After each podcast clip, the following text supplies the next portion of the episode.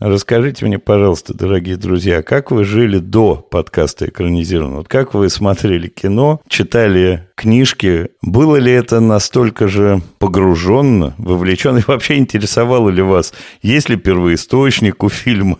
И, и вообще это, было ли это для вас принципиально? Потому что э, у меня жизнь по ощущениям разделилась на до и после. Она стала лучше у тебя, Андрей? Она стала другой.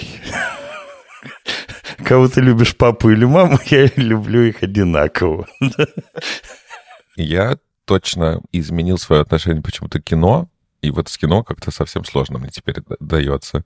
Я практически не смотрю кино за пределами нашего подкаста. И вот это очень как-то странно. Ну, ну, что не смотрю мало, очень мало смотрю. Вот, и теперь я думаю, мне надо посмотреть лучше для какого-нибудь следующего выпуска или вот посмотреть что-то, вот что не экранизация специально. Вот здесь очень прям, короче, изменилось мое поведение. А что касается сериалов, нет, вообще ничего нет. Наверное, потому что мы их практически не обсуждаем, да, вот мы с вами делали как раз пост, я думаю, оп, какая классная тема. Не, не, не, еще мы ее не обмусолили со всех сторон. Тут, тут что-нибудь легко могу придумать. Вот, и в книгах ничего не изменилось. Это, видимо, какая-то моя постоянная рутина. А вот кино, это все же надо как бы специально что-то сесть, подготовиться на, на там, 2-3 часа. Вот это как-то сильно поменялось. А что касается экранизации, не экранизация, ну, мне кажется, мы когда-то даже обсуждали, для меня всегда было важно, что если это экранизация, я старался читать. Поэтому здесь как был занутый, так и остался так и умру занудой и без подкаста. Вот. Что я смотрел, ну вот что я выбираю, то я и смотрел всегда, а вот то, что вы меня заставляете смотреть, это конечно, отдельный вид э, терапии, назовем, назовем ее так. Ну, иногда ты даже говоришь спасибо за это. Да, да, я очень рад, что мы смотрим какие-то фильмы, до которых реально никогда не доходили э, э, ручки и ножки, типа там «Муха», или «Космическая Одиссея», вот, что-то посмотреть первый раз, что-то пересмотреть. Вот. Да, а вот есть фильмы, которые... Я думал, он скажет «Конформист», там еще что-то. Не, «Муха». Ну, ну, для меня это какой-то золотой фонд кино, а конформист нет. Ох, Я думаю, что у Бертолуччи есть фильмы поважнее. Такая мысль, что если ты что-то любишь, начни делать про это подкаст, и ты разлюбишь, скорее всего, достаточно быстро. Потому что я, например, готовился, а я готовился к этому подкасту, и я потратил помимо просмотра самого фильма трех часов прочтения книжки, я еще смотрел всякое, и это еще часа на 4. И я понимаю, что в целом раньше я жил так беззаботно. Ну, типа, ты посмотрел, например, экранизацию чего-нибудь, дико заорал, что это не по книжке, и что все они при придумали идиоты. И все. И ничего тебе за это не будет. Не доказывай, не, не пытайся найти несоответствие. Ты, может быть, даже и книжку-то не помнишь. Может, там все вообще по книжке было, а ты все просрал и, и неправильно говоришь. Пофигу. Посмотрел, я пошел. Как я умудрился посмотреть 8 сезонов «Игры престолов», я не понимаю. Когда я успел посмотреть «Наследников», влюбиться, и теперь мы с ними как это самое, как два иммигранта в разных странах, которые никогда не увидятся, потому что я не знаю, когда их посмотреть. Г- когда мне посмотреть «Грызню», когда мне посмотреть «Медведя», как? Как? Верните. Что мне делать? Я не понимаю. Я просто не понимаю. И это всего-навсего нужно смотреть... терпи. Один фильм к подкасту. Один фильм к подкасту. Ну, уже два, который... а еще спецы. Елки-палки, я, я не понимаю. Может, это просто уже... Я не знаю. Но ощущение... Проклятие, проклятие Аннабель. У нас тоже какое-то свое тут. Экранизятие какое-то. Поэтому... Да. Да, не, но еще самое это хреновое, что мы же, вот действительно, у нас есть прекрасный дополнительный контент на Boosty, где а мы я можем... Думал, ты про меня. А, э, извини, У нас есть прекрасный дополнительный контент на Boosty и Артур. И там-то мы можем просто сказать, да мне не понравилось, да идите в жопу. Просто, ну, в принципе, можем, имеем право. А здесь, вроде мы когда-то сами себе сказали, что Можем тоже говорить как есть, мы же не профессионалы, ничем никому не обязаны, но мы не можем. Но ты знаешь, э, мы и в Бусте у нас пока не получается. Что мы все равно ищем какой-то смысл в этой хтоне. Это правда. Скоро, наверное, мы и там начнем что-нибудь пытаться готовиться или что-то делать.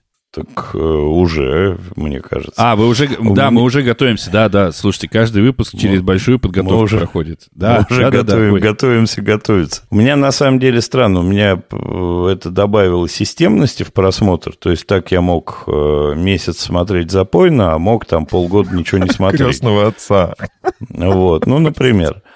А сейчас, ну, вынь да положь, там раз в неделю ты посмотришь какое-то кино и прочитаешь какую-то книгу. Это прикольно. Вот, то есть там минимум 52 книги, 52 фильма, плюс э, теперь еще 24 фильма для Boosty, плюс еще, ну, 6-7 э, спецов в год-то у нас бывает. Ну, вот так выходишь на хорошие цифры. Прикольно.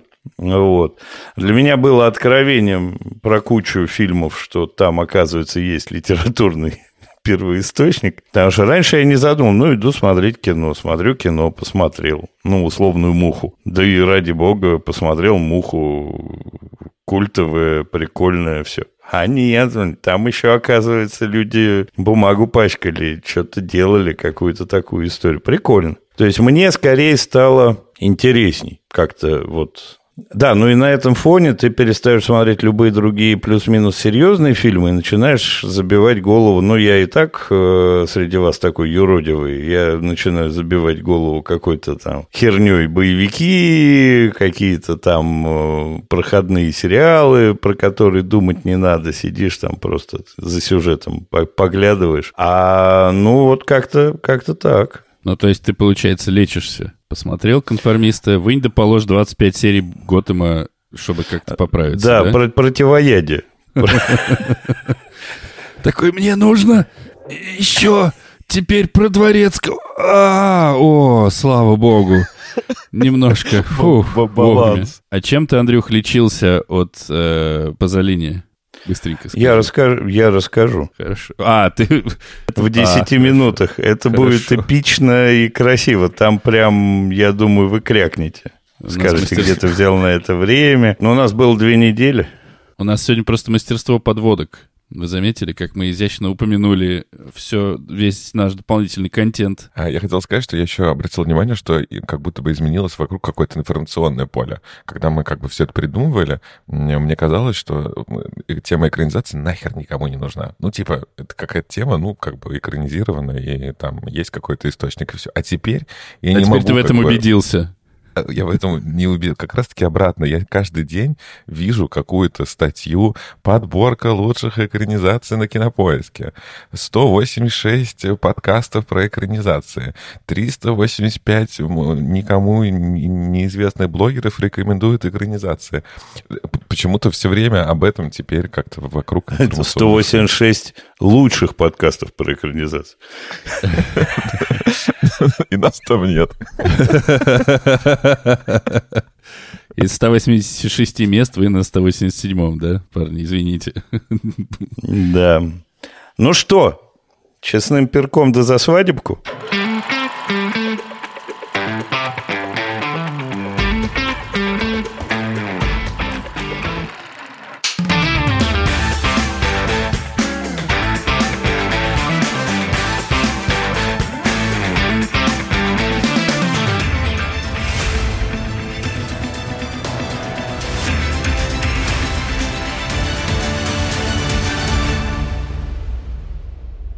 Всем привет!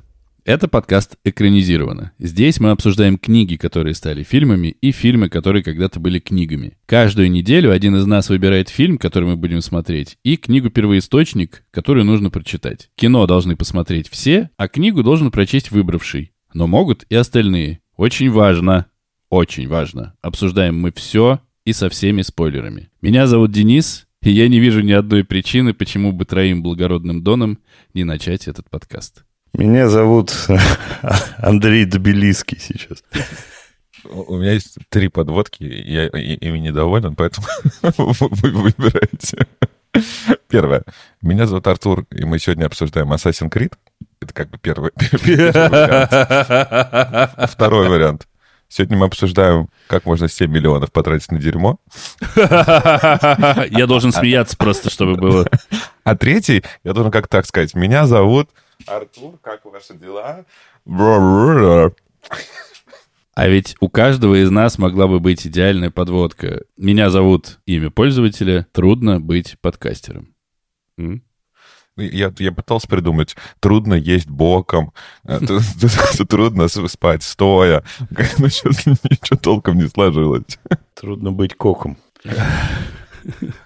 Трудно быть стафилококком. Возможно, вы догадались по тому, о чем мы сейчас искрометнейше шутим, что сегодня мы обсуждаем повесть. Кажется, вы выяснили все же, что это повесть Аркадия и Бориса Стругацких «Трудно быть богом» 1964 года выпуска и фильм одноименный, но вовсе даже не немецкого режиссера Шляймана или Флешмана, Фляйшера, Фляшмана, Фляйшнера, не помню, а Алексея Юрьевича Германа 2013 года, в котором снялся прекрасный Леонид Ермольник и еще 400 тысяч э, средневековых людей. Все сегодняшнее э, свершилось благодаря набрякшей, э, обрюзгшей, нависшей и прорвавшейся, наконец, угрозе Андрей нам как... Андрей, кстати, он тоже Юрич, как и Алексей, и он нам сильно долго угрожал этим фильмом, и вот оно свершилось, и как бы ни прошел этот выпуск, он закончится.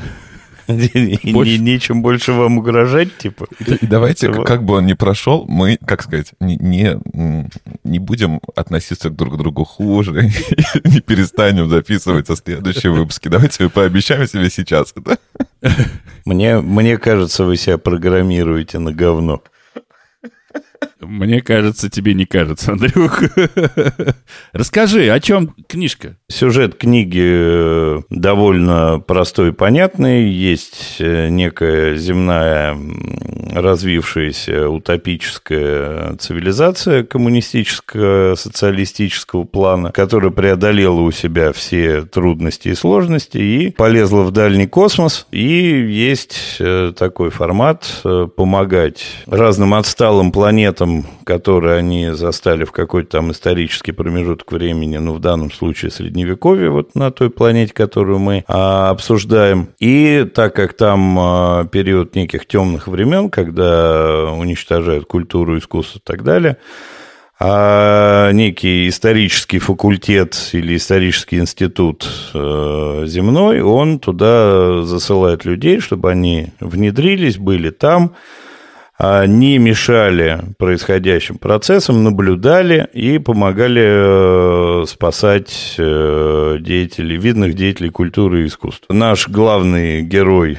Румата, он же Антон, благородный Дон, у которого до денег, которые он синтезирует, и синтезаторы денег. У него, понятно, все э, высокие технологии и все земные достижения его довольно трудно убить. Он такой супергерой по нашим меркам, по нашим сейчас этим самым канонам. Это такой супергерой в рамках э, королевства Арканар, в котором он существует. В это время, вот в описываемый период, там происходит некая не революция даже, а борьба элит, серых силовиков сменяют э, черные суперсиловики. То есть серых солдат сменяют монахи, э, лучше обученные, не менее жестокие. Все это на фоне там грязи э, и, э, в общем, упадка такого средневекового. Там и рабство есть в количестве, и унижение, уничтожение людей людьми. Вот. И основная дилемма и проблема этих наблюдателей в том, что они не могут вмешиваться, а это, конечно, для человека цивилизованного и а, привыкшего и понимающего, что может быть по-другому, и видящего исторически э, какие-то пересечения и повторения, это жутко сложно. При этом, находясь там долгое время, они э, становятся, ну, они должны быть э, неотличимы от местных, и поэтому, конечно, многие вещи они исполняют как положено, как средневековые люди. А, И вот этот самый Румат Эстерский, э, он, значит, очень мучается, переживает, а хочет им всем помочь, но не может э, по условиям контракта. И в какой-то момент в этой смуте э, убивают его возлюбленную, единственного там светлого человека, которого он в этой истории вообще нашел. У него планочка падает, он берет свои мечи и э, идет и половину арканарской столицы, э, значит, кладет э, насмерть. После чего его забирают домой и пускают отдыхать, пастись на земляничную поляну. Бергмана. Сюжет вкратце такой.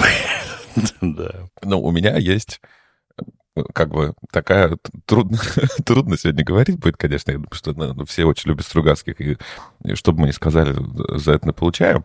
А, я пока для себя не определил, как надо относиться к этой книге, к этой повести.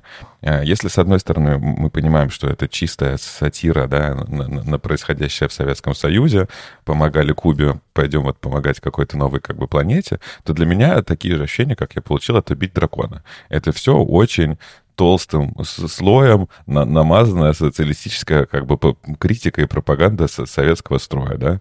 Тут даже можно без какой-то критики, э, там, не зная про то, что они Берию хотели показать в этом, э, в, в рэбе, все это и так очень четко и понятно. И тут как бы я поэтому не получаю удовольствия, потому что здесь нет какого-то секрета для меня. А если я буду это читать как фэнтези, то это как бы очень слабая фэнтези-книга, на мой взгляд.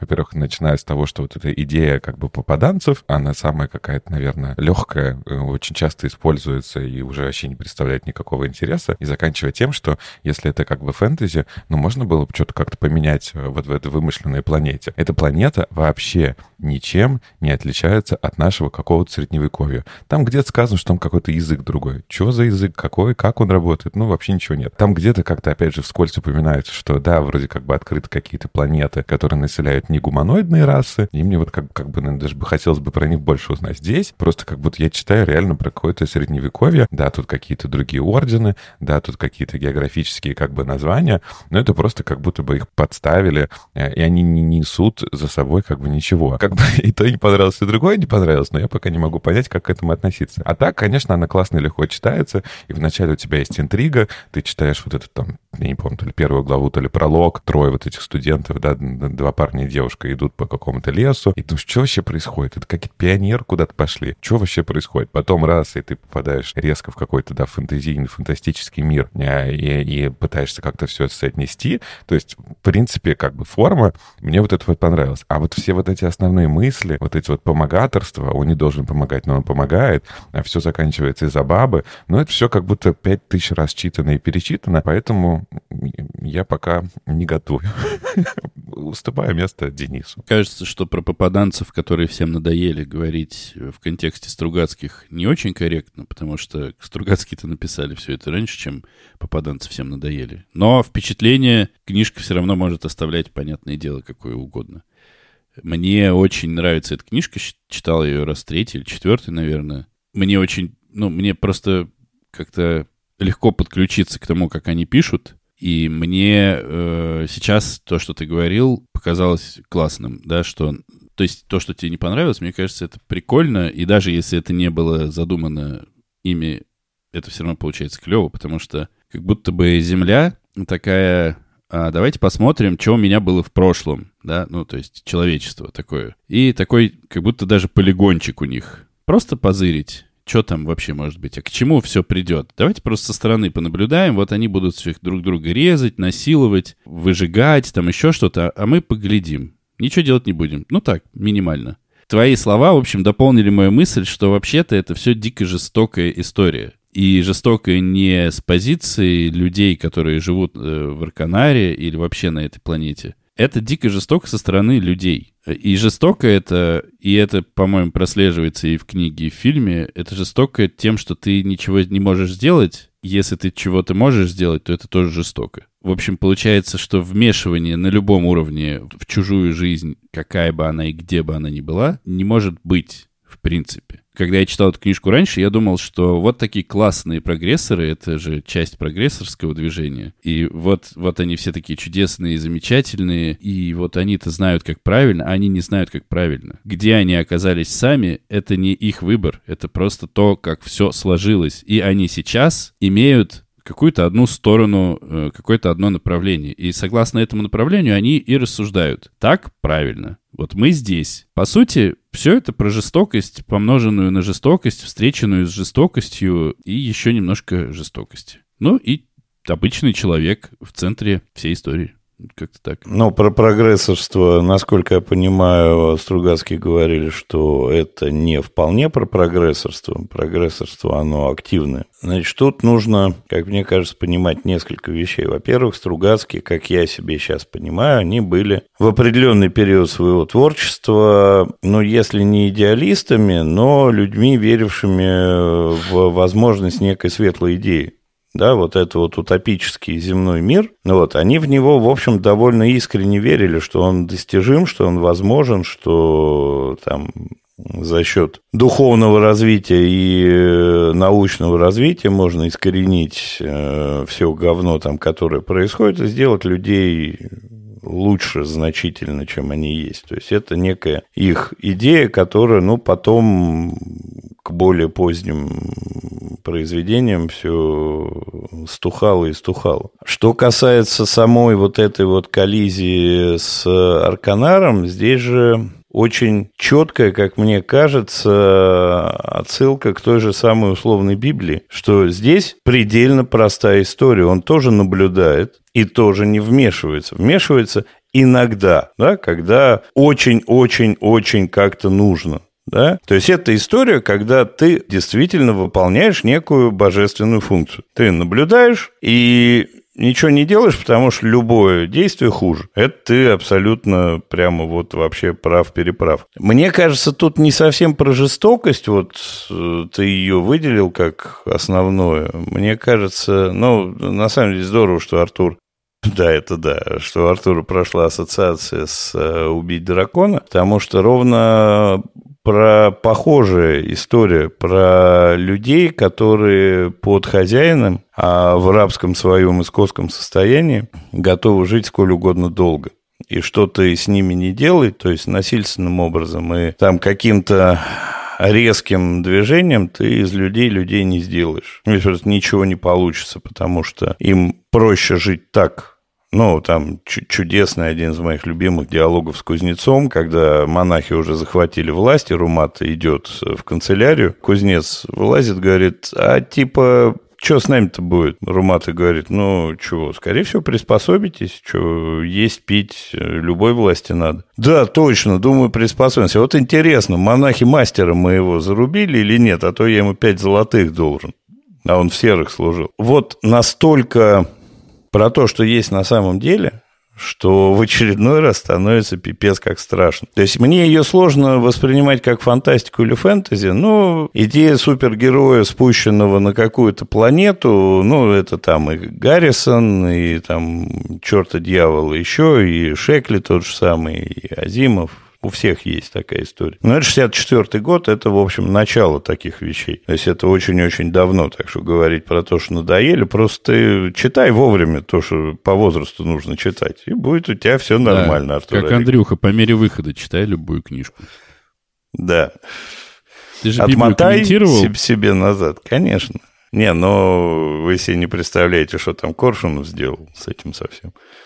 Вы тогда так ржали, да, так ржали. Так хохотались. Ну, в общем, я очень люблю эту книгу. У меня все предельно просто. Я вообще люблю Стругацких почти все. При всем при том, что неоднозначность отношения к ним читателей, она, в общем, наблюдается мягко говоря. Вот. Мне очень нравится и философия, которая там заложена. Прям Можно очень... одну маленькую, одну маленькую конечно, ремарку? Конечно. Мы голословные и, конечно же, необразованные, потому что первая книга про попаданцев была написана в 1889 году одним там Марком по фамилии Твен. Поэтому Стругацкие писали уже даже в 64 году ну, надоевший так, жанр. А еще вот ты вот этого Свифта собирался перечитывать. Тот же попаданец. Ну да, ладно. Народ это, другому. Это так, мы поржать. Ты давай про эту самую говори. Ну, я, в общем, все э, основное сказал. Я считаю, что это прямо, к сожалению, опять очень актуально, к сожалению, опять очень круто. К сожалению, мы прям можем смотреть на текущие события и э, прям строить параллели. Я не знаю, как э, избавиться от просмотра и прочтения книг, которые нас запихивают в современную повестку, но оно прямо про это. Я с тобой согласен и про философию, и про то, что это очень как бы актуально, и, и как мне очень понравились все там их рассуждения, что без культуры и искусства ничего не произойдет. Э, и там я сейчас параллельно читаю книгу про вообще про э, какие-то племена Новой Зеландии, про Маори, и как их там в, в викторианскую Англию вывозили насильно и показывали, сейчас мы вам тут расскажем, как цивилизацию строить надо. Вы там каким-то своим путем идете, а вот мы сейчас тут вам придем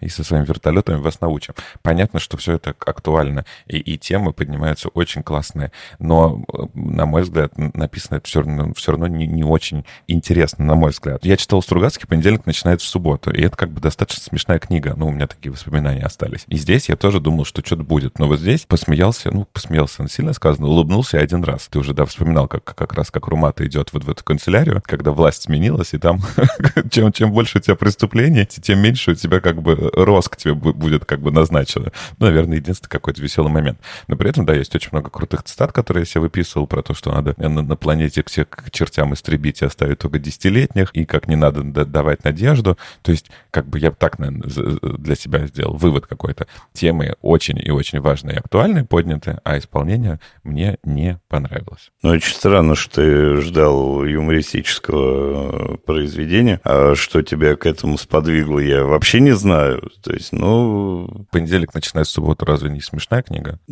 Ну, это другая книга.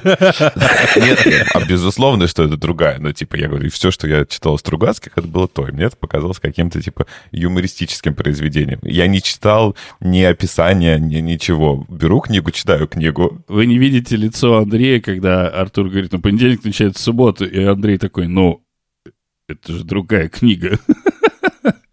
Типа, да. Единственный момент, который не очень понравился, это при том, насколько мне понравилось внутреннее рассуждение Руматы по поводу того, что надо убивать начинать, ну, просто такой, ну, все, ну, как бы это конец, надо, надо валить их всех, потому что, ну, это уже невозможно, и внутренний этот диалог, и, ну, и, ну, давай, ну, убьешь ты, ну, что дальше? Он говорит, ну, этого убью. А, этого тоже убьешь? И этого убью, он же сволочь. Ага, а вот тогда, получается, с этими что делать? А они-то кто? Вот, это, по-моему, очень сильно. Ну и, конечно же, разговоры потом с этим Будахом, Будахом, которые на самом деле наши разговоры с Богом, да, ну как бы это очень круто. По поводу убийств, там э, отличный, на мой взгляд, диалог в этом самом в пьяной хижине, когда руководитель всей этой операции говорит, надо было его убить. Мы, дураки старые, не понимаем, что там происходит, но ты же видишь, ты же чувствуешь, надо было его убить. Дона Рэбу. И Пашка этот, который сидит, говорит, вы что, вы серьезно про это, про все сейчас разговариваете? Ну, то есть вот эта невозможность существовать и ничего не делать, это такое очень сильное испытание. То есть ты вот, ты можешь сделать, ты, сука, сильнее всех, ты вообще самый э, там могущественный, но ты не можешь ничего сделать по тем или иным причинам. И когда вот начинает стираться эта грань, начинает падать эта планочка, ну, страшненько. Ну, я все еще считаю, что ты не можешь ничего сделать, и ты не имеешь права ничего делать. И вот ты сам прилетаешь туда, такой, я же самый умный, вы посмотрите, как у меня все классно. Я могу вам золотых монеток накакать любое количество. У меня есть рубашка, но вообще-то все непробиваемое. И у меня таблетки от похмелья и всего на свете. Поэтому я сейчас приеду и расебываться буду сидеть просто от того, как у вас все плохо. И ты такой, типа, почему? Почему? Ты не должен этого делать. Это не твое дело. В хорошем, правильном, мне кажется, смысле этого слова. Не тебе решать. Невозможно. Ну, невозможно. Если ты живешь э, рядом, условно говоря, вот у тебя есть какие-то друзья, то есть это же вообще э, история Просто можно ее на бытовой уровень свалить. От чего страдает большинство людей? От непрошенных, сука, советов. Потому что все начинают э, туда лезть. И не лезть в чужую жизнь со своими непрошенными советами. Это вообще очень сильно воспитуемое в себе мероприятие. То есть а этим нужно сильно... И это очень сложно. Не рассказать тебе, как тебе надо жить. Это Ну, какая-то сверхъестественная способность. Ее вообще... Вот этому светлому, мощному, пришедшему ко всему хорошему, от, ушедшему от всего плохого человечества, классно бы научиться не лезть со своими советами. И они очень долго держались. Слушай, ну как они держались? Ну как, вот как раз-таки герой мне тоже очень не понравился, когда вот в этой в хижине они говорят, э, его начальник там явно намекает, что иногда можно лезть, когда, как бы, когда ему захочется. А потом ты узнаешь, он вывез половину каких-то алхимиков, дал денег одному, чтобы он уехал, спас других, что-то еще в фильме. Это вообще сейчас мы увидим, да, как это показано. Ну, то есть, как бы все, все они все равно, это никто из них не, не смог смотреть на это отстраненно. И, может быть, как бы и хорошо, потому что иначе мы, мы бы вообще получили какую-то картинку как бы за, зоопарка какого-то. Не, но у них другая миссия. У них э, миссия некого эксперимента. А, то есть вообще любая история про подобные вещи, будь то Стругацкий, будь то кто угодно, это э, вопрос, имея опыт прохождения исторической вот этой вот э, ситуации, помочь ее пройти быстрее. То есть она должна должна пережить все пункты, но если к моменту финала искусство и наука останется в какой-то там условной метрополии существовать, то возрождение будет быстрее. То есть задача ускорить процесс преодоления серого тяжелого времени. И поэтому эти действия, они оправданы вмешаться и свергнуть, это бессмысленно. А вот такими точечными действиями... Они оправданы с их вот какого-то предыдущего опыта. Но тут Дэн верно сказал. Но... Это не значит, что тот опыт, который прошли вот эти прекрасные советские э, люди, что он единственно верный. Давайте постепенно кончать ко всеобщему удовольствию да. переходить к фильму, но последняя мысль все равно будет за мной. Козел. А, не надо прилетать на чужие планеты. Просто не надо этого делать, потому что не надо этого делать никогда. Не согласен категорически. А это вот как раз-таки то, что мы еще обсуждали, прости господи, в разрисованной вуале. Это вот это нанесение колониального добра. Абсолютно Дэн с тобой согласен встреча на нейтральной территории, не наносить своих вертолетов на чужие территории. Отлично, давайте... Э, нет, Дэн, извини, ты сам это начал. Давайте рассматриваем э, ситуацию. В какой-то стране произошла какая-то очень сложная, трагическая ситуация. Там умирают люди. Ваша позиция, что пусть умирают. Пусть лучше они все умрут, стенку вокруг этой страны поставить и не лезть ни в коем случае. Конечно, нет. Хорошо. А там завелся э, режим. Так-так. Интересненько. Это в какой-то стране завелся режим? Подождите. Давай возьмем Африку. А, а давай возьмем вот наш режим. Вот ты что хочешь, чтобы сейчас там кто-то прилетел и что-нибудь там рассказал, как надо жить, Андрей? Че как -то, Вот режим у нас завелся. Неважно, хороший, плохой. И кто-то решит, что этот режим плохой и прилетит нам его исправлять. Ты как к этому отнесешься? Опа. В зависимости от уровня людоедства на момент э, вмешательства. А кто это То определяет? Есть Подожди, еще раз. Да, я задам свой вопрос, который я начал задавать, пока ты гадко не влез. Значит, есть африканские страны с людоедским режимом. Ну, в буквальном смысле людоедским режимом, где вырезают деревнями, где боевики, где команда и так далее. Вот это, на мой взгляд, когда угроза жизни массовой части населения существует, надо вмешиваться или не надо вмешиваться? Вот здесь вопрос. Когда речь идет о политических системах, жестких, тоталитарных, э, прочих. Здесь очень э, сложно определить, кто имеет право вмешаться. Другая это такая же тоталитарная система, по сути, называемая демократической, не может вмешиваться. Должен быть уровень на порядок выше. Ну, просто уровень осознанности должен быть, мне кажется, на порядок выше. Но если э, вот есть небольшая страна, в которой убивают огромное количество...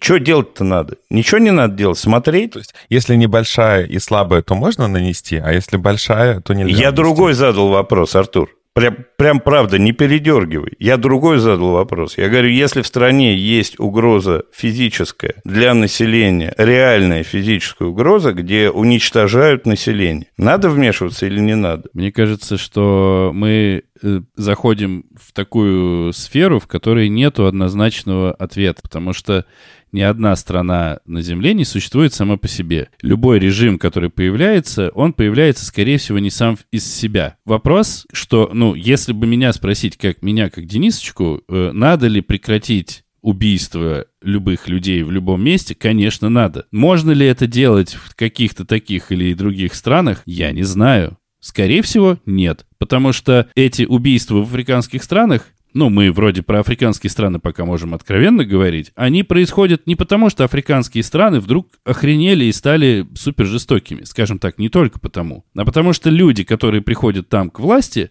их кто-то приводит. А если, может быть, этих людей никто не привел, так там убрали тех людей, которые были кому-то не нужны. И поэтому, конечно, убивать людей плохо. Конечно, если людей убивают, нужно это остановить. Людей нельзя убивать. Их нужно всех любить, помогать им, становиться лучше. Я сейчас не иронизирую. Но если ты решаешь влезать в какую-то э, страну, чтобы там помочь, даже с абсолютно чистыми намерениями, ты идешь, встаешь на чью-то сторону. Этим людям ты можешь помочь. И, например, когда мы знаем эту чудовищную историю про геноцид в Руанде, да, там 2 миллиона человек за 100 дней вырезали, 5 миллионов человек, миллион человек сами, но они все сами были не совсем сами. Ты в любом случае усиливаешь ту или иную сторону. И, к сожалению, ты никогда не усилишь сторону добра, потому что добра как такового не существует в этих... Хорошо. Раскладах. Красный Крест, который присутствует там и помогает.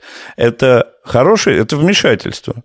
Это хорошая история или плохая? Хорошая, хорошая, конечно. Они помогают людям не умирать, но они не начинают свергать режимы. Я ни слова не говорил, на самом деле, про свержение режима. Я не знаю, как мы к этому вышли. Мы говорили про вмешательство, про помощь. Про помощь, если человека подстрелили, ранили, его нужно вылечить, конечно, это хорошо. Хорошо, давай на бытовой уровень. Вот у тебя сосед избивает каждый день жену и двух своих детей. Ты это ну. знаешь. Ну. Это другая ячейка общества, другая страна. И ты понимаешь, что там ситуация критическая. Ты не знаешь нюансов. Может быть, э, жене и детям это нравится. Ты подменяешь понятие сейчас. Очень Почему? легко, изи. Потому что, потому ну, что где? это мой сосед. Ну, во-первых, потому что это мой сосед, с которым я на равных, так или иначе я могу подойти к нему и сказать, дорогой сосед, будь любезен, пожалуйста, относись хорошо к своей жене. Он скажет, да, Денис, слушай, а я что-то задумался и бил ее последние 16 лет, но теперь я все понял. Это с одной стороны. С другой стороны, я могу пойти в полицию, сказать, вы знаете, там бьют другого человека и еще двоих маленьких других человеков. И это нарушение закона моей страны, в которой я нахожусь. Здесь все очень просто. Здесь одно поле. И вряд ли Но этот это мужик... вмешательство. Конечно, вмешательство. В некую суверенную ячейку общества. Конечно, да. Безусловно. Но которая живет не по законам этого общества. А тут мы говорим о другой планете. Да? Почему ты считаешь, что твой закон лучше, что твои лекарства лучше, что надо прилететь с вертолетом туда?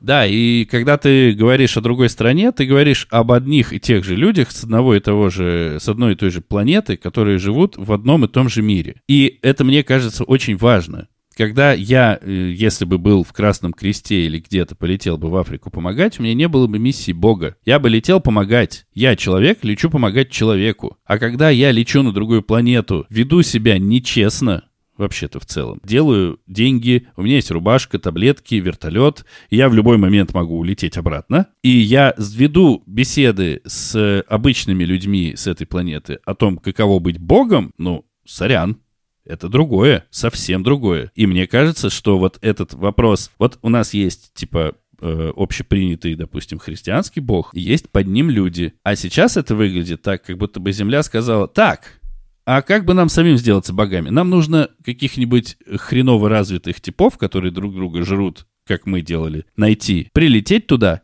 и стать в божественной позиции. Очень легко и просто. Вот мы там будем стоять и делать сложные выборы. Мне кажется, это вот как-то так работает. И я с этим не согласен. Ваше мнение, что просто нужно было наблюдать за всем за этим с орбит? Нет, не надо лететь ни на какие другие планеты. Это, ну, это глупая позиция, извини. Но если у тебя есть возможность куда-то лететь, ты полетишь. Ты будешь открывать новые миры. Так открыли Америку, сделали там кучу всего.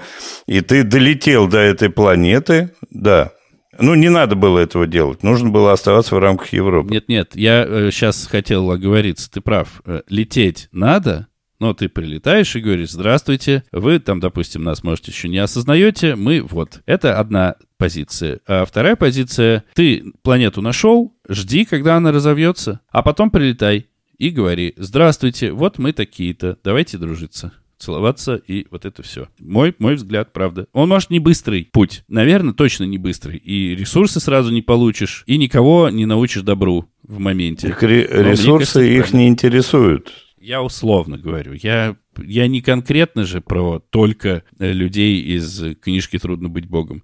Но лететь вживаться туда и начинать расстраиваться из-за того, что мы ничего не можем сделать, это не ваша война вообще. Либо идите воюйте, прилетели, уничтожили все свои летательные аппараты, имеете ровно все те же шансы, что и все остальные, живете в говне, болеете, теряете зубы и в конце концов умираете. Это здравая позиция, это пилигримство какое-то или как там нахрен это все называется. А лететь со сверхпозиции и говорить, блин, ни хрена себе они животные, что же это такое за люди? Это неправильно, на мой личный, собственный взгляд. Я полностью поддерживаю. Понятно, что мы звучим утопично на сегодня с Денисом, но как, как будто бы иначе нельзя. И то же самое про Красный Крест. Как бы, да, Красный Крест, который помогает там каким-то людям, это хорошо. А когда все это начиналось, и он помогал только тем, кто примет католичество, или как сейчас все вот эти миссии ЮНЕСКО, мы там помогаем африканским племенам, даря им футболки, которые сделали как бы другие африканские племена, это все, конечно, очень и очень спорно. Давайте к, к простому перейдем уже, наконец.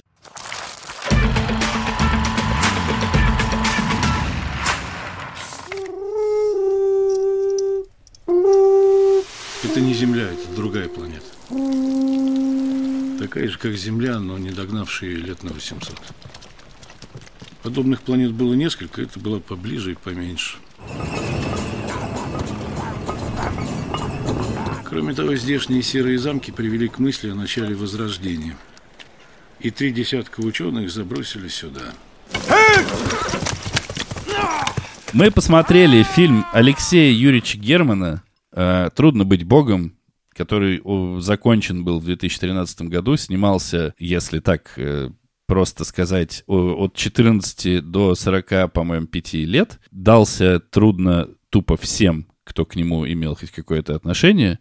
Фильм в черно-белом виде, как все фильмы Германа. Фильм идет почти три часа, и рассказывает он, собственно, тоже про Арканар, и про Дона Румату, и про Дона Ребу, и про всех-всех-всех. Небольшие я сейчас, конечно, не вспомню, наверное, все э, отличия, не отличия, но есть отличия от книжки. Гораздо меньше здесь показано политики, которые вот так изящно, и, ну, интриги расследования э, были в повести слэш-романе.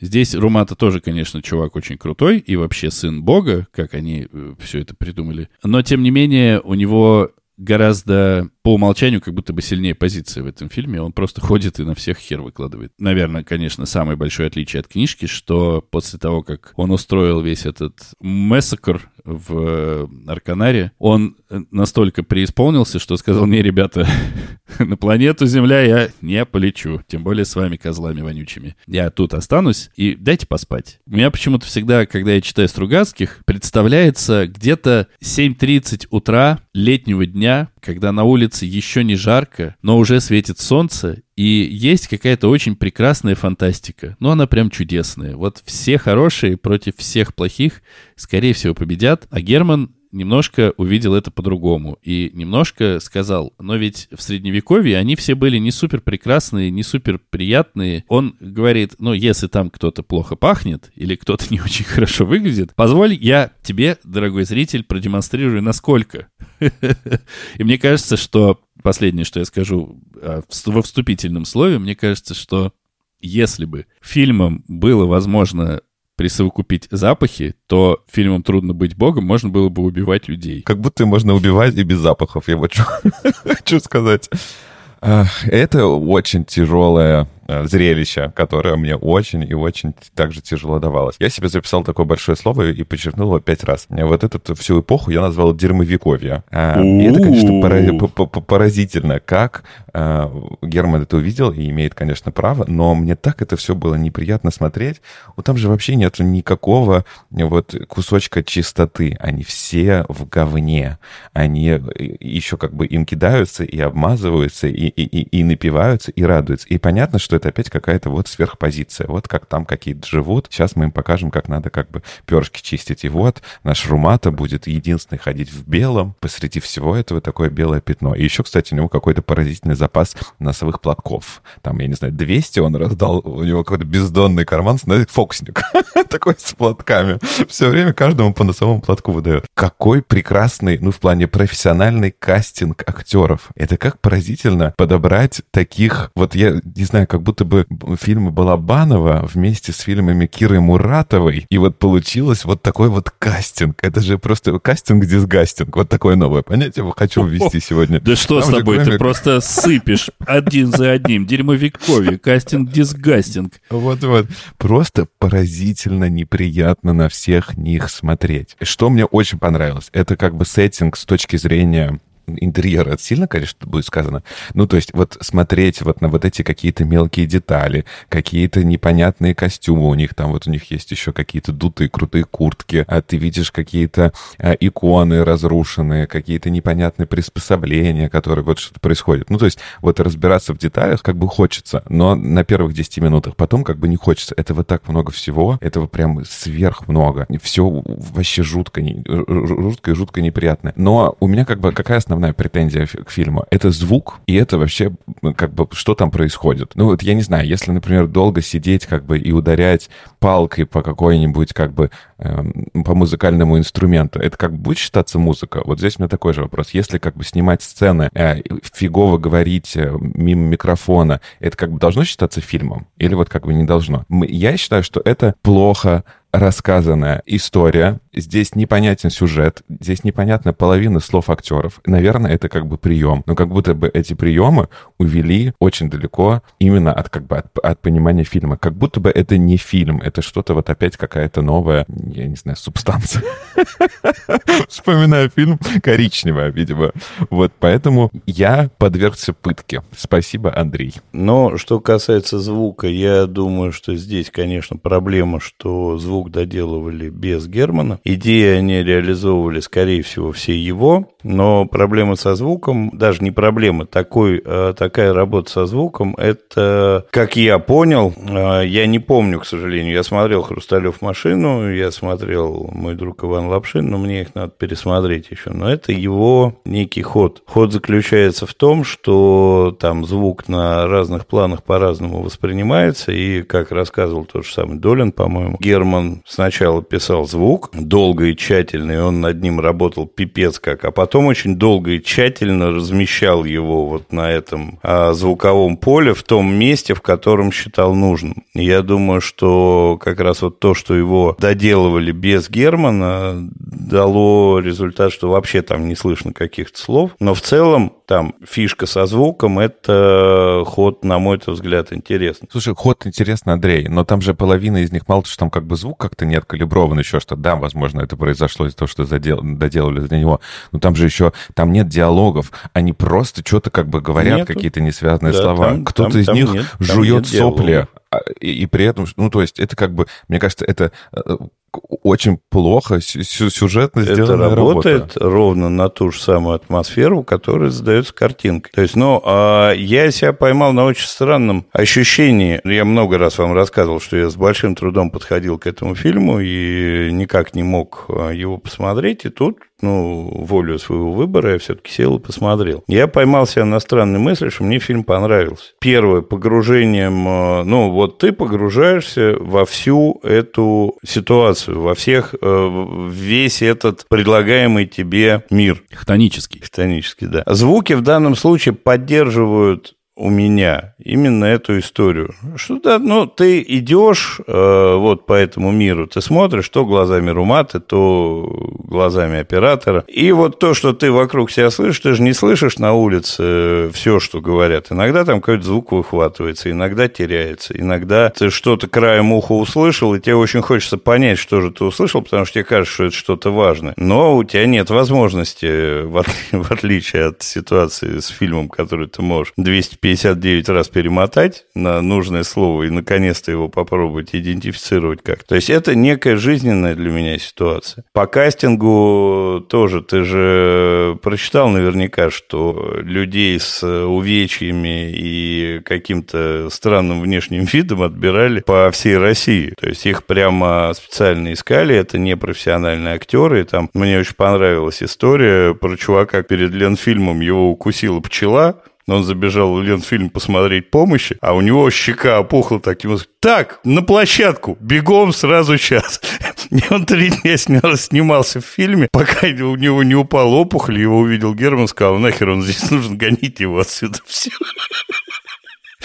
То есть он таких людей искал. Что касается позиции главного героя здесь, она близка к тому, о чем говорил Денис. Он, они особо никуда э, не улетают, они туда в пожизненные командировки и приехали, и там живут. Этот вот финально решает вообще никуда не улетать и быть здесь. Все, он принял правила игры, ну, теперь будет пилигримом или кем-то там, будет творить свое добро. Честная позиция, все. Рубашки у него такой нету, как в книге. Есть. Меча, ну, она такая какая-то не очень ему помогает, помогает мне кажется. Нет-нет, ему ну, прямо есть, Рэба говорил, есть. да, про нее. Я, я, видимо, не понял, что он ему говорил, поэтому... Ну, бывает. Можно пересмотреть, переслушать. Я получил удовольствие от Ермольника. Ну, потому что это было круто. Мне э, открылся какой-то, ну, Ермольник, которого и ни до, ни после, скорее всего, нигде не будет. Это прямо актер. Я был очень недоволен звуком в фильме и такой, да вы что себе позволяете? Как это так вообще возможно? А потом я понял, что, наверное, очень странно к человеку, который так долго снимал этот фильм и так долго его делал, предъявлять такие претензии. И кажется, что претензии предъявлять неправильно, потому что звук они доделали, и он звучит ровно так, как они этого хотели. Это не вопрос, что технически они обосрались. Это такой взгляд. Он очень-очень сильно рифмуется с кадрами, с картинкой, потому что если тебе есть моменты, когда тебе что-то не слышно, но у тебя есть, сука, моменты, когда тебе даже что-то не видно. Хотя вроде бы там говорит или действует тот персонаж, который ему, за которым ты сейчас наблюдаешь. Это прием, он такой. Я могу сказать, что мне было не то чтобы тяжело, а мне было сначала как-то очень скучно на, это, на все это смотреть. Я не очень понимал, зачем... Я сейчас так говорю, как будто я стал понимать. Нет, спойлер, не стал понимать. Я не очень понимал, зачем нужно брать говно, размазывать его в руках, мазать этим говном всех вокруг. Почему нужно смотреть на срущую жопу. У меня была версия, но она не имеет никакого подтверждения э, вот картинкой, что срущая жопа – это, собственно, Дон Румата, вот, а так как его обожествляют, вот это вот говно, оно является э, наделенным э, божественными всякими хернями, и поэтому конкретно этим говном вымазываются. Они же не вымазываются говном из э, любой дырки. Это, а там кстати... показывается жопа, показывается говно. Это, кстати, отличная версия, и, ну, прямо это круто. Если это так, то это круто. Ну, то есть, как бы, я в какой-то момент возму- возмущался как-то так вяло, такой, типа, зачем, ну куда это все?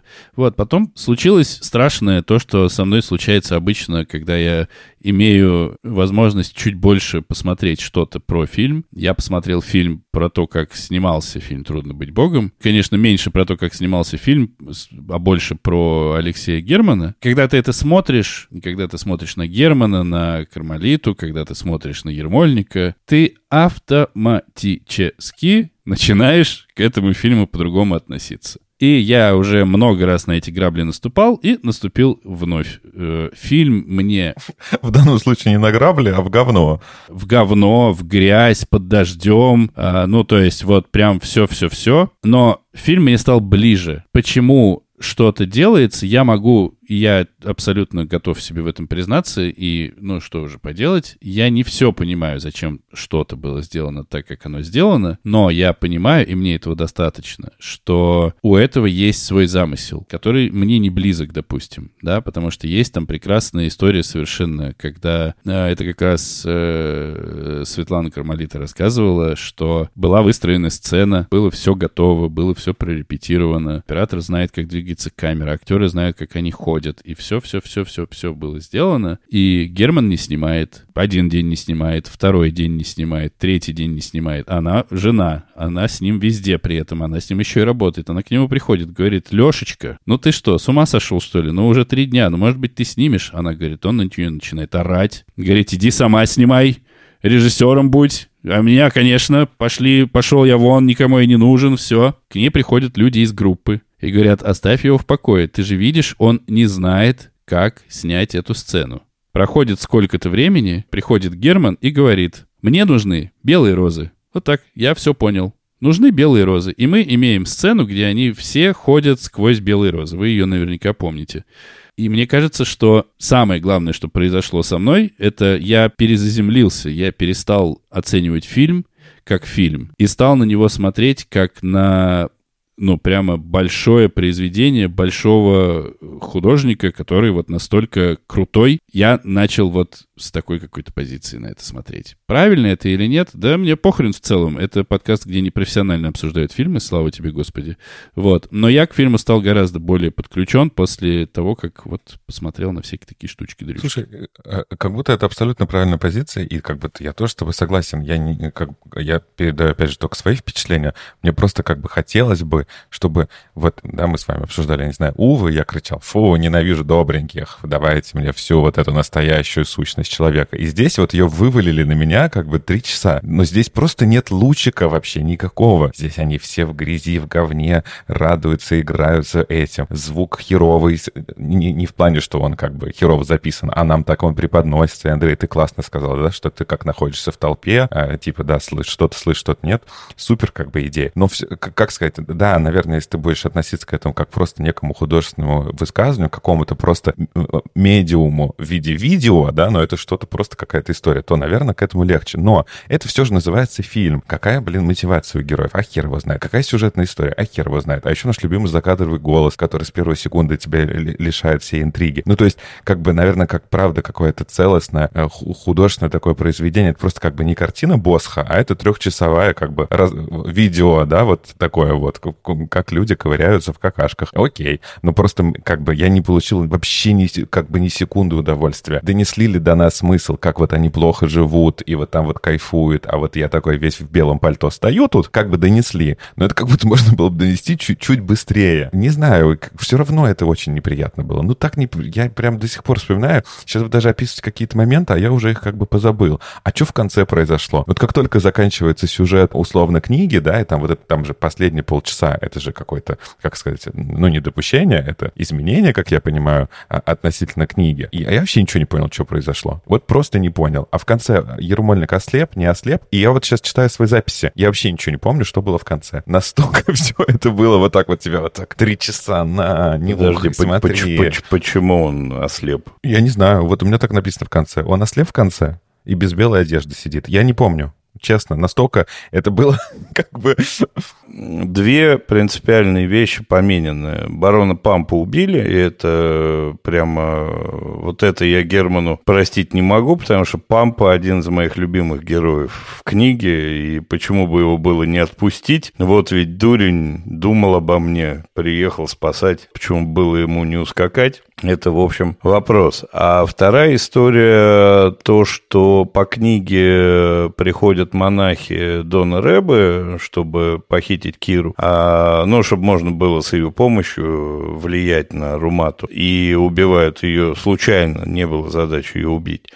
А здесь э, это некий донос и какая-то интрига Арата Горбатова, который за то, что Румата не дал ему оружия и прочего, он на него, значит, натравливает. Но, но при этом согласись, что ты все это объясняешь, прочитав книгу. Как можно вообще хоть что-то из этого понять, не, не читая ее? Ну, не знаю, здесь мне трудно, я не могу представить... э, Трудно как быть бы я-. Я не знаю, как бы я воспринял, если бы я не читал книгу, но сюжет у меня по фильму читался. То есть у меня здесь вопросов нет. Я ждал, что кто-то будет говорить все время про говно, и подозревал, что это будет Артур. Но я не считаю, что говно основополагающее в этом фильме. Понятно, что оно лежит в фундаменте, просто потому что все срут, не гадят. Но как бы не оно главное в фильме-то так-то. А его, а его количество, по всей видимости. Ну, мне кажется, что, опять же, можно более тонко все это передавать. Ну, типа, если ты три часа показываешь говно и всех страшных как бы людей, ну да, мы все, все это поняли. А как бы можно это сделать как-то более э, изобретательно? Можно. А что вот эти фрески, которые мне, опять же, понравились? А вот кто там эту Богородицу нарисовал золотую? Это она откуда там появилась? Ну, то есть, опять же, это, наверное, был красивый образ, как они начхали на светлый образ Бога и религию, потому что у них появился прекрасный ермольник. Наверное, для этого. А роза опять, вот да, ты данных вспоминал. Ну, наверное, опять нам это какое-то э, что-то что светлое, чистая какая-то надежда, но она в шипах и острая. Ну, то есть все эти образы мы можем разбирать и все это говорить. Ну, просто я... Последнее, что я говорю, это просто неприятно смотреть. И мы все поняли. Вот в Соус Парке как-то была серия, когда они там считали слово говно. Ну, вот они просто не знали про этот фильм, он, он бы победил. И про наш выпуск сегодняшний мы сказали больше раз. Я точно. Я сейчас подумал, что все говно, которое есть в этом фильме, и вся грязь, и говно в грязи, и грязь в говне, это все может задумывалось и, может быть, работает, если к этому подходить так, с ключиком, как бы, говняным, э, что у тебя... Вот просто я сейчас вас обоих слушал, Артур говорит говно, говно, говно, говно, Андрей говорит, это не про говно. И получается, возможно, такое большое количество того, что я только что так много раз произнес, нужно для того, чтобы перестать его замечать в какой-то момент. Может быть. Это как бы по идее, опять же, очень круто. Я бы не смог, если бы я снимал фильм, придумать так, чтобы вот среди всего этого уже насто... чтобы у тебя рецепторы на говно перестали реагировать, чтобы ты это уже видел по-другому. Возможно. Но так как, когда я его смотрел, я думал, ну, елки-палки, это же прямо, ну, целый Герман. Сколько лет, какая история, предыстория этого фильма. И, и сложная, страшная, и все такое. Надо же вот к нему отнестись, надо вот как-то вот серьезно, надо, чтобы вот он в тебя попал.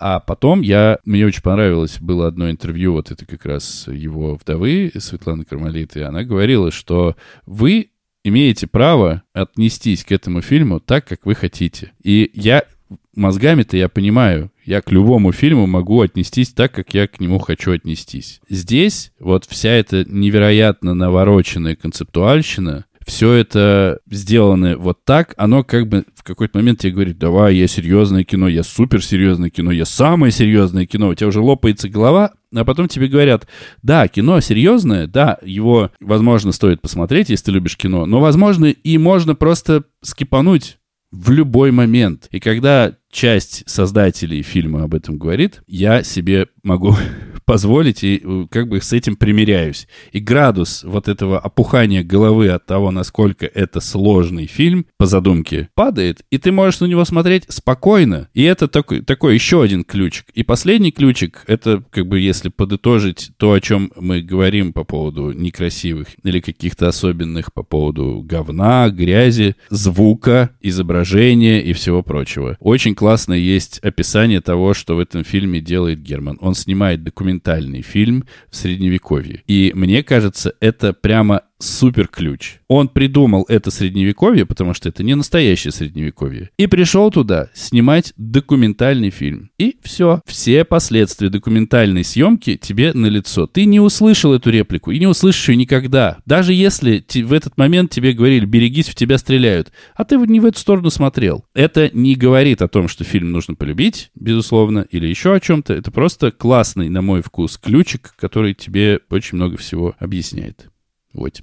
Тот редкий фильм, по которому я вообще ничего не стал читать. Ну вот ты там говорил, ты 4 часа потратил, еще что-то. Я вот эти все ключики и так понимал, что это вот можно думать, что это так классно, это так вот артхаусно, а можно как бы наоборот. Ты любой фильм можешь, имеешь право Конечно, высказаться как конечно. угодно, выключить, включить, перемотать, на скорость смотреть, замедлить, что угодно. Мгм. Но я все равно чувствую, что это вот какая-то такая э, сверхпозиция Ермольника, она как бы сверхпозиция какая-то Германа. Я наворочу сейчас. Это вот как мой любимый Коппола. У него вот есть фильм «Молодость без молодости», если я правильно помню. И он там сидит такой уже большой дядя, достиг всего, все награды. И он такой, я вот так буду делать, и все, что я наснимаю, вы будете искать тут смыслы. Они есть, конечно, потому что он ничего не делает, каждый его взмах руки — это смысл. И вот здесь. Я, то есть, я себя чувствую, что как будто бы Герман тот самый Ермольник, а мы тут все вокруг в говне. А если мы, нам не нравится этот фильм, значит, мы ни черта не понимаем в искусстве. И ковыряйтесь дальше в своем говне. Еще что-то. Мне вот это вот больше всего смущает в этом фильме. Если бы не было обсуждения перед этим царя Эдипа, как это не смешно звучит, я бы, наверное, был поспокойнее вот в отношении этой твоей э, реплики. Но то, что мы обсуждали довольно много по царю Эдипу, который тоже ни хрена не, не простое кино, и уж э, товарищ Пьер Пауло Пазолини напихал туда смыслов и пихал дальше во всех своих фильмах хренову гору, которых не найдешь и не разберешься в ряд. А почему вдруг э, Пьер Пауло Пазолини принимается, а Герман нет? Посмотрев интервью с ним, я понимаю, что, ну, то есть я чуть в другой, я ближе к позиции Дениса, да, я посмотрел много вокруг и получил на некоторые твои текущие реплики, ответы, но э, в том числе и по поводу отношения Германа. Он очень серьезно относится к э, профессии режиссер. Наверное, именно поэтому у него было там всего пять фильмов. И у него есть была четкая мысль, что режиссер должен давать и какую-то пищу для ума, и должен делать свое высказывание. Он не ставит себя над зрителем. Он не Тарковский в этом плане, что я сниму былинку, там, и эта былинка там, олицетворяет... Ну, Тарковский надменен, вот как человек и как этот самый, как творец с моей точки зрения. То, что я его читал, смотрел. А Герман нет. Он делает кино, он считает, что он это должен сделать. Он на самом деле на зрителя, по моему ощущению, не очень ориентировался вообще. Он делал кино, он делал свое высказывание. Он не делал блокбастер, он не делал игровое кино. Он делал то, что считал нужным. И это на самом деле жутко круто, как мне кажется. И, кстати, я не могу согласиться, что там позиция Руматы такая вот задана нам божественная, и все вокруг него танцы с бубнами пляжа. И он вельможа, он э, такой э, самый из высшей касты перец. Что касается, ну, то есть нету вот этого выпячивания. Я его не увидел, давай так, не нету, я его не увидел. Что касается фресок, ну, на самом деле это как серость поглощает любой э, расцвет. Как закрашивают граффити охрененные по всем городам. Ну, это то же самое. А хотя сейчас вон солнце светит и цивилизация. И все здорово и красиво, не средневековье. То, что серость поглощает все, то, что говно, которое в том числе и внутри нас, оно имеет нехреновые шансы все просрать, все засрать, все заделать, к сожалению, медицинский факт. Мы туда же к дракону, ко всем вот этим вещам. Что все происходит, блин, очень быстро, и в этой, во всей тьме там нету прогляда-то никакого. И он, кстати, в своих интервью об этом говорит. Да, у него есть одна очень страшная фраза. Он говорит, что ну и нынешняя власть вынуждена будет сначала попробовать по-хорошему, а потом вынуждена будет э, жестить и убивать. Очень бы хотелось, чтобы не нас, потому что мы перед ней беззащитней. Это какой там год? 2010 а все циклично, оно все, к сожалению, серостью и говном очень быстро порастает и преисполняется. К рекомендациям. Давайте я про, про забавное. Мне очень понравилось в интервью с э, Ермольником, а, когда его спрашивали, а вот висят вот эти вот э, мясо, вот это вот все, через которое вы ходите, там, как Него, он у Деброва был, по-моему, с Ольгой Шелест где-то там на канале. И он говорит, ну, Герман любил, ну, чтобы было все по-честному, по-настоящему. Там весь реквизит, он, когда делался, он каждую вещь э, рассматривал, там, требовал доводить ее до настоящей живой какой-то истории. И вот висят эти окорока, там, курица, еще что-то, и ты между ними ходишь и задеваешь их э, лицом, ну, потому все должно быть по-честному, по-настоящему. И он говорит, это все очень здорово, когда съемка длится три дня. Мы снимали эту сцену три месяца, и оно уже в плесень оно уже все вот такое.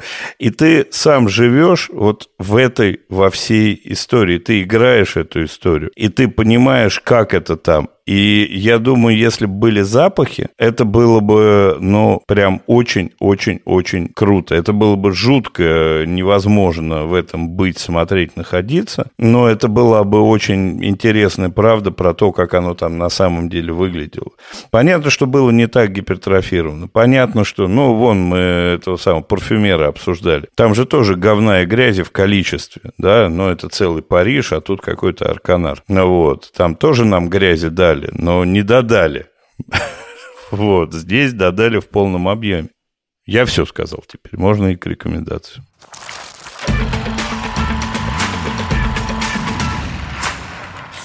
Я рекомендую и книгу, и фильм по фильму. Решите для себя, готовы ли вы смотреть или нет. Это непростое кино, а вы от него не получите э, оргазмического удовольствия от просмотра красивых интерьеров, прочих э, картинок. Но это, я думаю, вы и так поняли из нашего подкаста. Это серьезное, хорошее и очень сильное кино.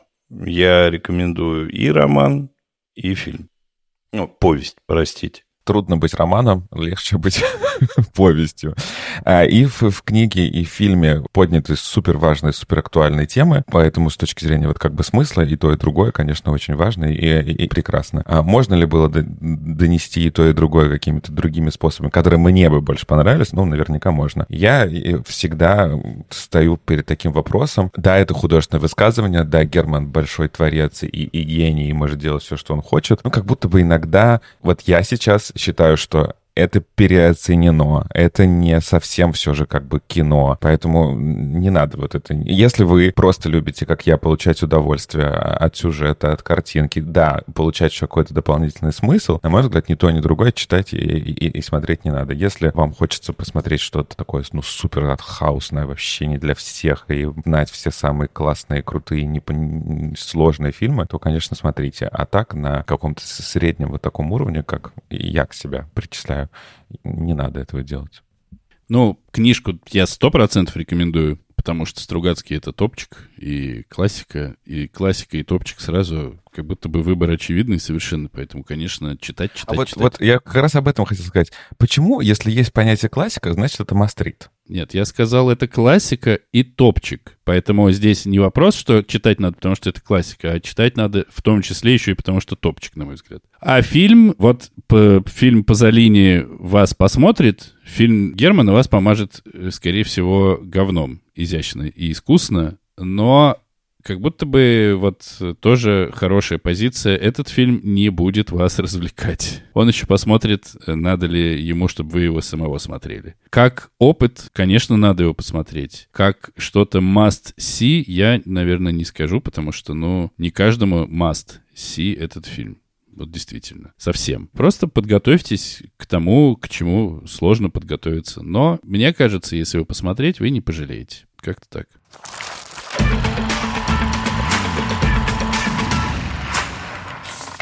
В следующий раз а, мы немножечко отдохнем, наконец-таки уже.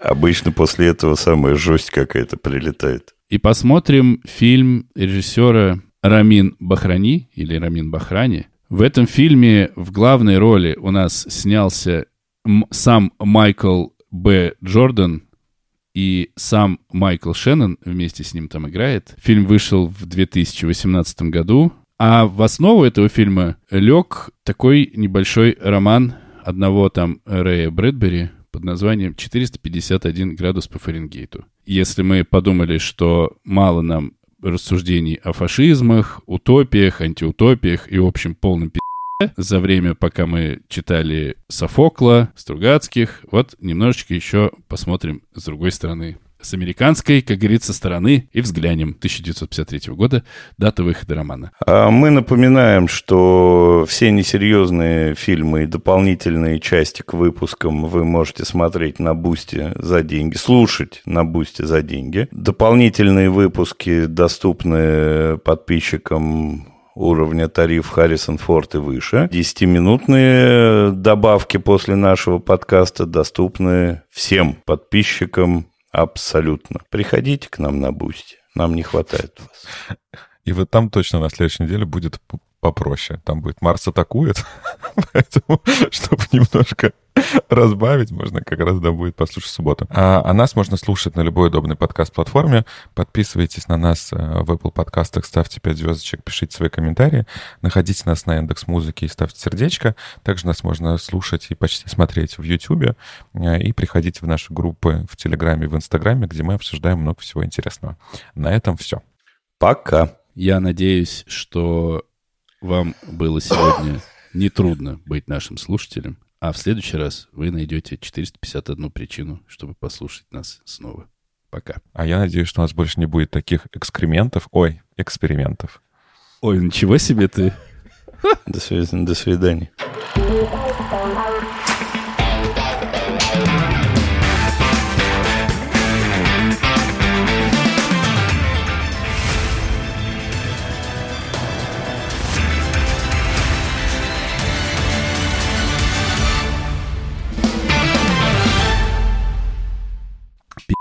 Вы два часа сделали, вы чё, блядь? Два ебаных часа, час пятьдесят, вы чё, блядь? Вы, блядь, что, нахуй? Это, это блядь, мне смонтировать, нахуй, вам надо завтра уже, блядь, чтобы вы успели, блядь, послушать и свои ссаные комментарии мне еще вхуеть, блядь.